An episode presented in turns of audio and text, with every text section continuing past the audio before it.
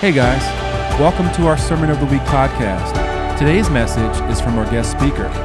If you're interested in partnering with us, check out our app or our website for ways to give. Well, good morning. Fantastic. Firstly, thank you so much, Nathan and the leadership team, for the opportunity to uh, worship Jesus with you this morning. I was talking to Nathan as, as I was coming in about being at the, uh, the, old, the school and having the videos for the vision, the church we see, and coming onto site and seeing all that God's done is incredible. It's a testament to God's faithfulness. But beyond buildings and beautiful parking lots and basketball hoops at the back and all the stuff that's happening, the thing that has remained constant in this community are the words on the wall a Jesus centered church and we give glory to God for that. i Also, like to thank Calvin and Shelley for their grace and hospitality and the relationship we've had with them for so many years. God has worked tremendous miracles through their lives. Special thank you goes to Jim and Chris Lago for hosting us as a family this week. We've been catered for, we've been well taken care of, we've been loved. We've got two little children a girl called Anasha, she's four, and a little boy called Una, he's two. Quick story when I met Anthea, my wife, she told me I was not marriage material. We have two kids now. So I wonder who won that one day. Let's pray. Father, thank you that you speak through your word. We commit this time into your hands. Amen. Before we, we, we, we read the scripture for this morning, by the year 2050, it's estimated that global population will tether at about 9 billion. Of that 9 billion, it's expected that 2 billion will be Christian. Of those predictions, it is said that 1.1 billion are coming from continental Africa. That's like transplanting all of China and putting it on the continent. Ha! There are implications for mission, for what God's doing with the church in the future. At one point, it was said that the African church was growing at 23,000 people a day. That is a work of God. The pastor's book set comes into the equation to help equip leaders as they try and steward faithfully what God has been doing on the continent, offering resources, training, supporting, praying for leaders as they explore what God's doing in their continent. At, at that rate, there, is, there are implications for mission. Where I'm coming from in the United Kingdom, where I live now, in the city of London, 60, it is said 14% of Londoners go to church. Of that 14, of that, uh, 14%, 60% are from African backgrounds. The largest church in London now is African. Hello. Something is happening on the continent. I'm not saying that Africa is the hope of the future. There is a mutual journey that we have to have the African continent, the people in England, and here in the United States. God's moving people from different places and doing things all over the world. So please keep praying for Africa. Please do support the work of the pastor's book set. There are global implications for that ministry. As well as the work in Haiti, definitely, let's pray that God would continue to work through the team there. Ephesians chapter 3, verse 1, actually, verse 14 to 21. In Ephesians chapter 3, the Apostle Paul is going to begin praying for the community. It, he goes in verse 1 and says, For this reason, and it's as though he has an ADHD moment. It's like, oh, by the way, did I tell you? The Africans are included. The Americans are included. The Europeans are included. The Asians are included. Oh, by the way, I was praying. And then he go, go, continues to pray in verse 14. It says the following For this reason, I kneel before the Father from whom every family in heaven and on earth derives its name. I pray that out of his glorious riches he may strengthen you with power through his spirit in your inner being, so that Christ may dwell in your hearts through faith. And I pray that you, being rooted and established in love, may have power together with all the Lord's holy people to grasp how wide, how long, and how deep is the love of Christ.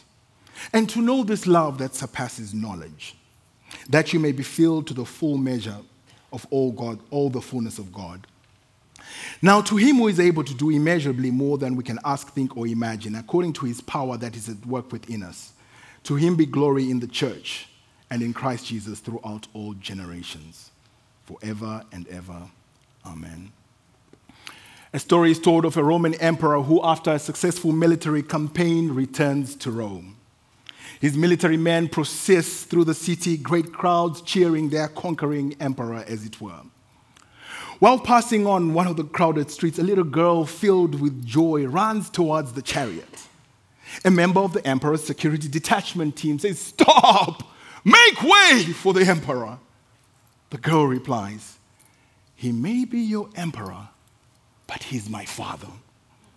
In a moment, she was not only in the chariot, but also in our father's arms. You see, a key bit of information had been revealed that changed everything. And so, the question we're asking this morning what does Ephesians 3, what does Paul's prayer in Ephesians 3 reveal about God's heart? In our passage this morning, the Apostle Paul doesn't pray regarding the challenges people are facing in in Ephesus. If he was living in our day, it would seem rather insensitive, wouldn't it? If he didn't mention, you know, economic turmoil and the cost of living crisis that's happening all around the world. Perhaps the ongoing pandemic and its possible resurgence. Perhaps issues with climate change, the threat of a global nuclear war. Perhaps issues with gross human rights violations. And you can think of all the sorts of things that are happening, perhaps issues in our fractured politics. The list is endless. Now, don't get me wrong, there's nothing wrong with praying about the challenges we face. However, our view of God will have a profound effect on how we pray and what we pray for. The knowledge of the God to whom Paul prays affects his own prayers. And because they do that, they should affect how we pray as a community in the coming season. Paul's prayer reveals more to us than meets the eye at first glance.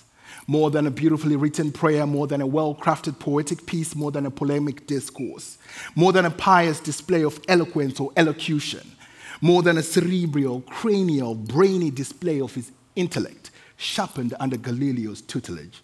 I would argue this morning, dear friends, his prayer reveals something about God's heart for you and I. God's priority in his cosmic working in the world today. Just as there was more to the little girl in the way of the Roman chariot, there is more to this prayer in our passage, as we'll discover in a moment, than meets the eye.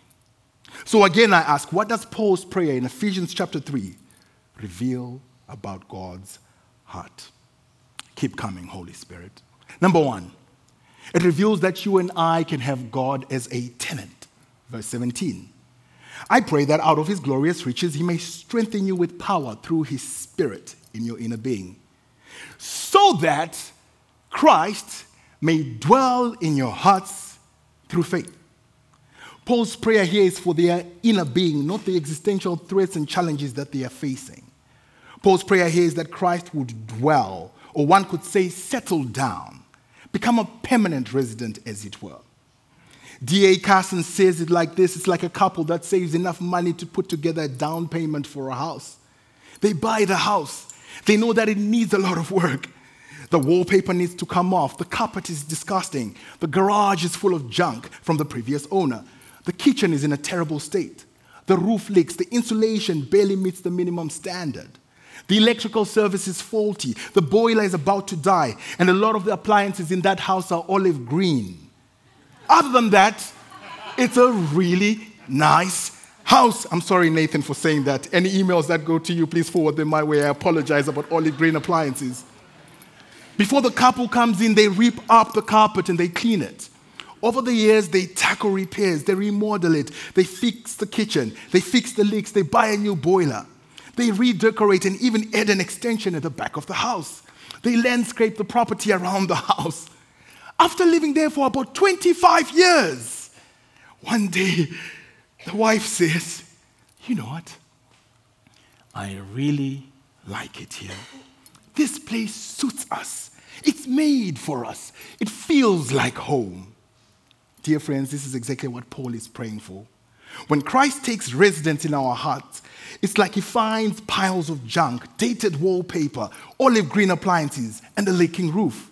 He finds our addiction to strong drugs, our pride, our constant gossip and slander, our unforgiveness, our anger issues, our lack of integrity, our darker sins, our battle with infidelity and immorality, our self seeking ways that don't honor a holy and righteous God.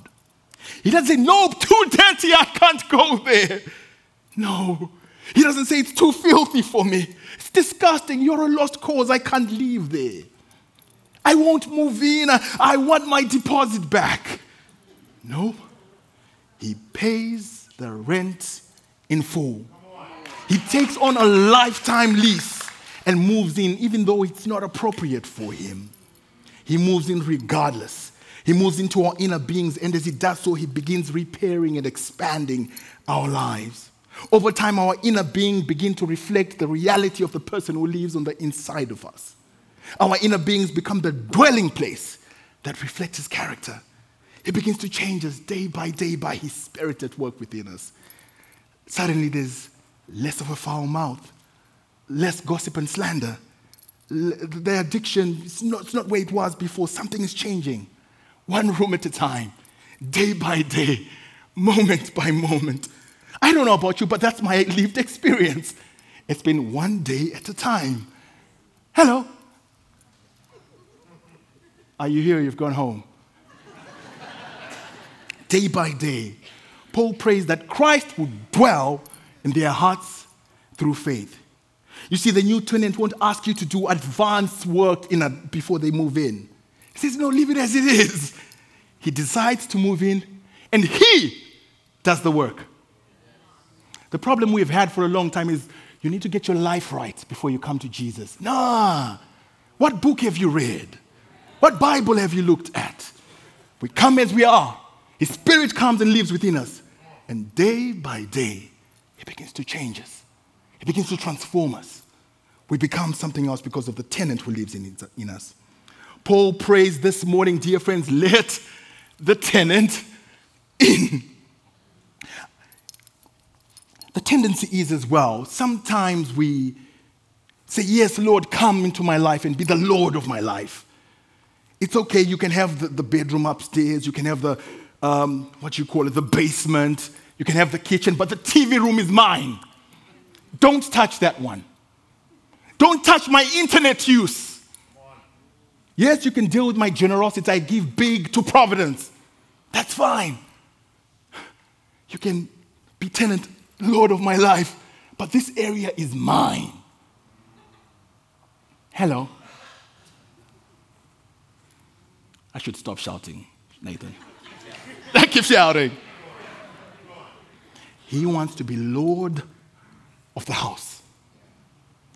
He won't say, I'm kicking down the door and I'm moving in. He'll gently ask you, Can I come in? Nah, that's my room, Lord. That's fine. You can work on other areas of my life. This one is mine. But he's a very patient tenant. He'll take his time, day by day, moment by moment. He'll fix the kitchen, he'll change the toilet, and even when you mess it up, he'll come back and repair the toilet again when you drop a big one there. Hello.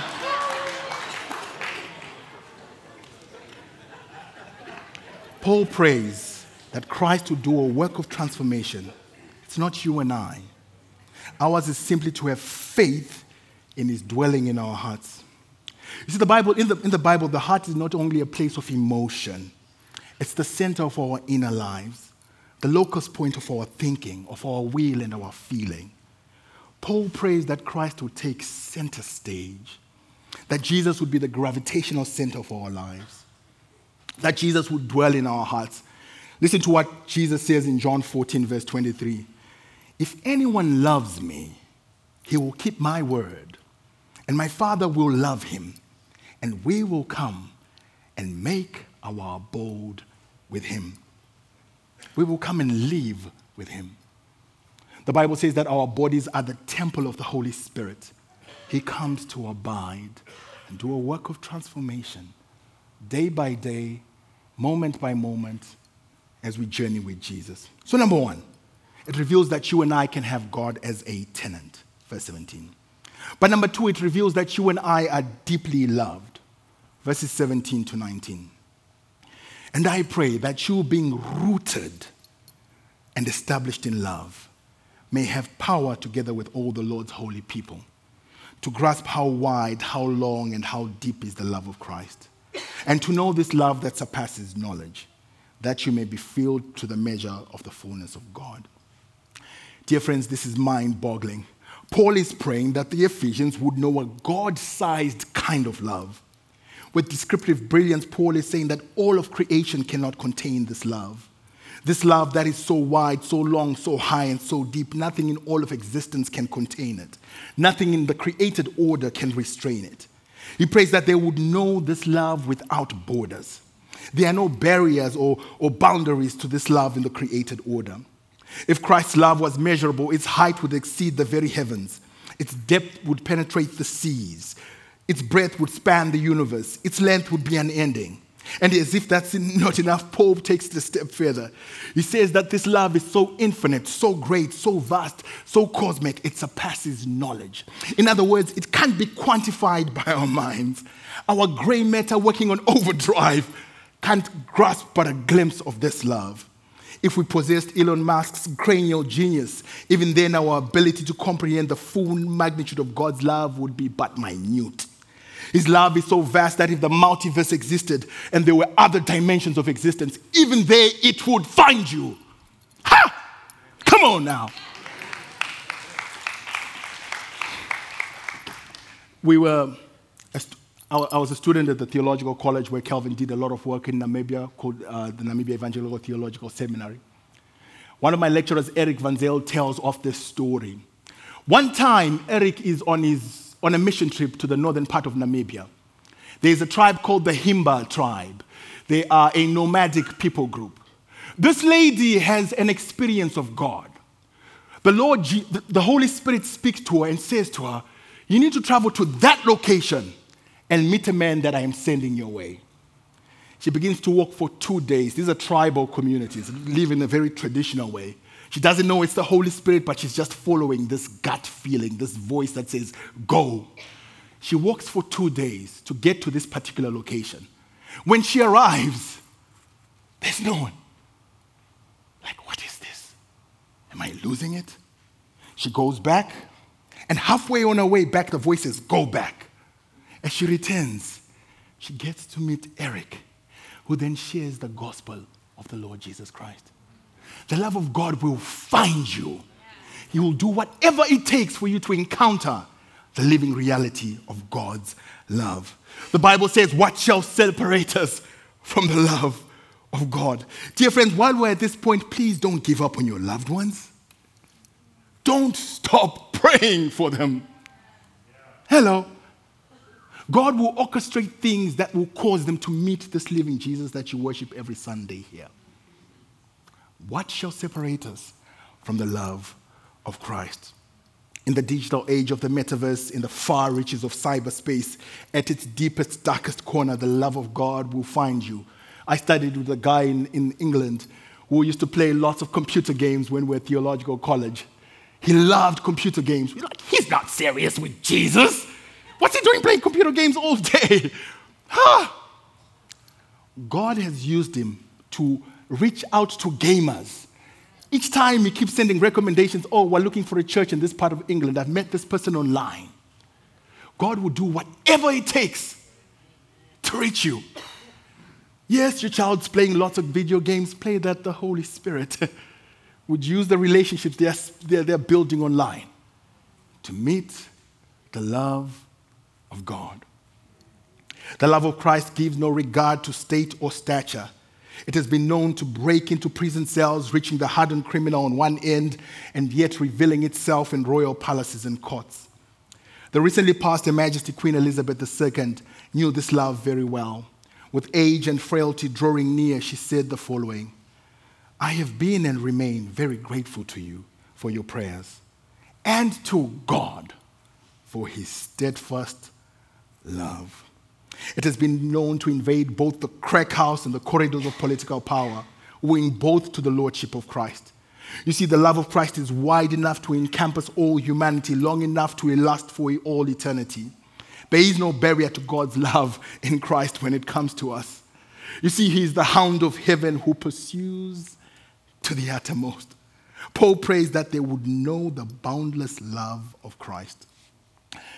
Last year, I had just moved into our new area where we're living in England, um, and I had difficulties in finding a barber.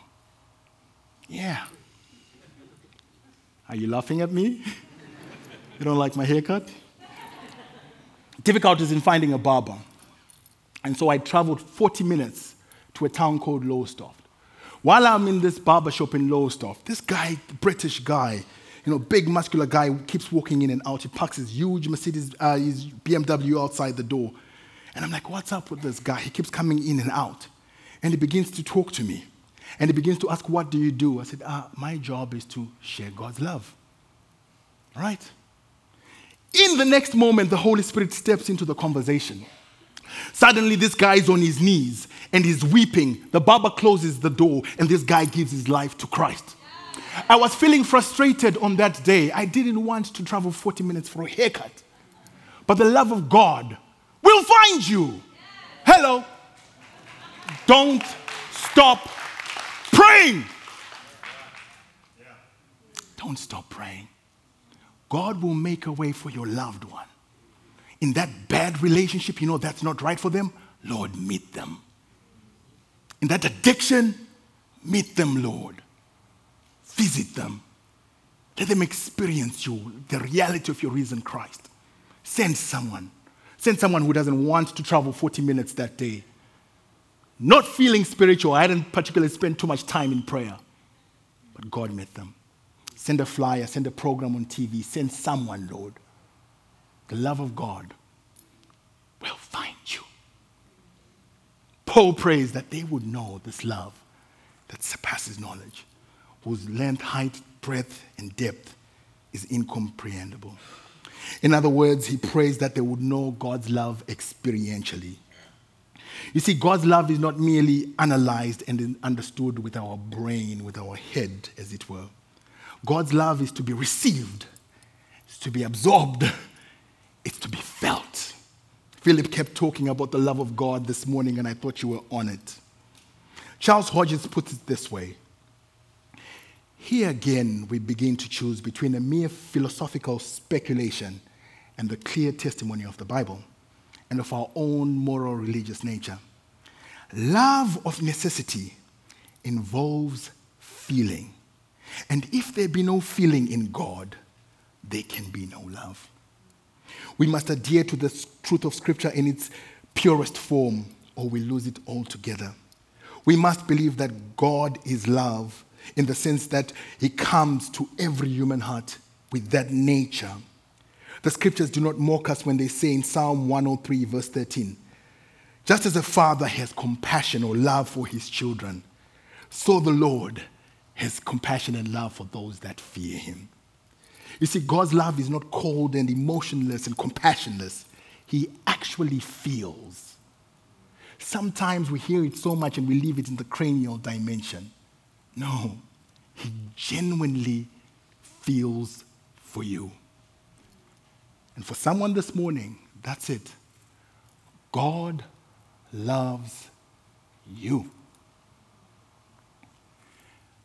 I was preaching on the love of God some a few weeks back, and this person said after preaching, um, I tried so hard to get God to love me.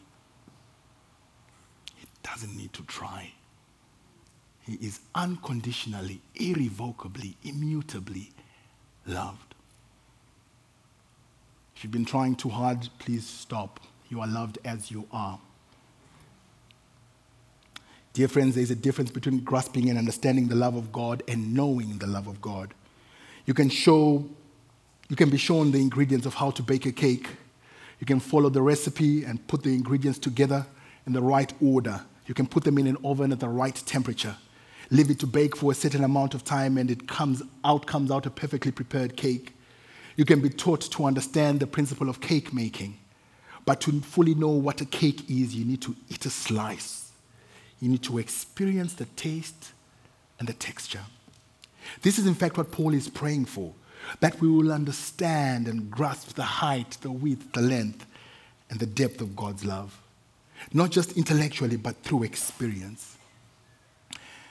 I traveled to Zimbabwe uh, possibly three to four weeks back now. My timelines are a bit blurry. I um, received a message from my young brother in the nation of Zimbabwe. It was a voice note on WhatsApp. He, uh, had felt life had uh, sort of taken it out of him. He was committing suicide. In this voice note, he says that my time is up, and he begins to say his goodbyes. He was, he was in, a, in a park somewhere. He was, he was later found in a park uh, the next morning, but he's alive. But what he said in the message was, I, I, don't, I don't think Blessing is pleased with me. I, I don't know whether he hates me or not. Anthea can verify that. What he needed in that moment was not me sending a text message saying, Yo, dude, I love you. You know, he needed me getting up on a plane, you know, booking a flight, flying to Qatar, Doha, down into South Africa, and up into Zimbabwe. The moment I opened the door, the, the weight lifted off him and said, Thank you for coming. He needed to experience the love of God practically, tangibly. It wasn't enough just to say it, he had to see it demonstrated practically. As we look to Jesus and the cross, we meet that love. Number three, if you're writing notes, it reveals that you and I can know God's love by His Spirit. Verse 16 says, I pray that out of His glorious riches He may strengthen you with power through His Spirit in your inner being. You see, dear friends, it is the work of the Spirit that brings to life the reality of God's indwelling presence, number one, as a tenant, but number two, his infinite love for us. This is God who does it. It is the work of the Spirit that allows us to look at the cross and see a king and not a criminal. It's the work of the Spirit that allows us to notice that his body language on the cross says, dying to meet you. It's the work of the Spirit that strengthens, strengthens us on our Christian journey by continually awakening us to the reality of God's indwelling presence and love for us. God, by His Spirit, can make the love of God real to us. Most of our human experience of love is fractured and tainted by sin. We know the pain of broken and unrequited love. It can view our view, it can mar our view of God because of pain in the human experience, broken relationships, broken marriages, uh, an absent dad, or a dad that didn't know how to love us like we would have loved or, or we, we think was best. When we look at God and His love, we can put Him in that framework, in that type of um, thinking, as it were. But God's love in its purest form breaks those barriers. The Holy Spirit awakens us to the fact that actually we are loved. Yes, my dad failed, but you are still loved. Yes, my husband or my partner didn't love me the way I, I needed to, but you are still loved. The Holy Spirit brings us to a place where we meet love in its purest form. Not in an airy, fairy, emotional kind of way, but in a, in a way that His love um, uh, carries us into eternity. I was, I was, sharing at the pastor's book set yesterday. I, um, after finishing a pastor's book session a few years ago with Calvin, we went to meet a lady. Her name is Miss Paula. Her son allowed me to share this testimony. We walked into her house she was dying. The cancer had taken its toll. Um, hospice had been called in. I remember looking into her eyes and seeing her more alive than most people I know. I didn't understand what was going on, and so I asked her, and she said to me, Blessing, soon I get to be with Jesus. The Jesus that she knew in part, she will know, God's love that she had known in part, she will know quadrupled in the next moment the love of God will carry us into eternity. Hello. When we sing, How Deep the Father's Love for Us.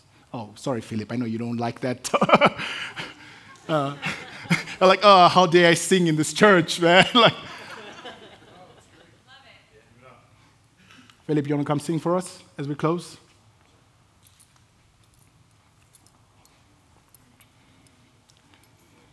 Sometimes you and I don't feel God's love either. We can only feel a sting of insult, the aches of loneliness, the pain of unhealed wounds. We feel rejection from relationships or lack of them. We feel the isolation that comes from, long, from longing for something more. But those are the times that we need to rely on the facts rather than our feelings. To know God is a God who says who He is, who, who says to know that God is a God who is who he says he is. I have a friend, after having spoken about feeling God's love like this, cannot experience God's love. They know all the facts intellectually, but their lived experience, there's just a barrier to them in experiencing the reality of God's love. And for them, I say the following. The facts are this. God loved us so much so that he sent his son to die in our place 1 john 4.10 number two there is no way we can go where god's presence is not with us.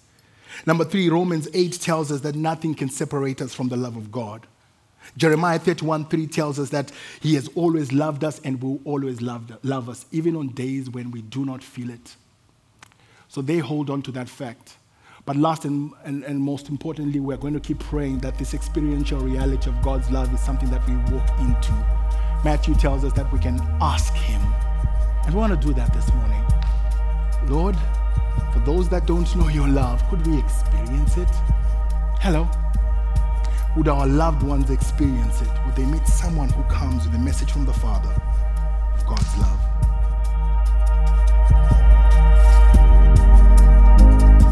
Thanks for checking out our Sermon of the Week. If you have questions or would like to get connected, download our app or visit us at providencecommunity.org.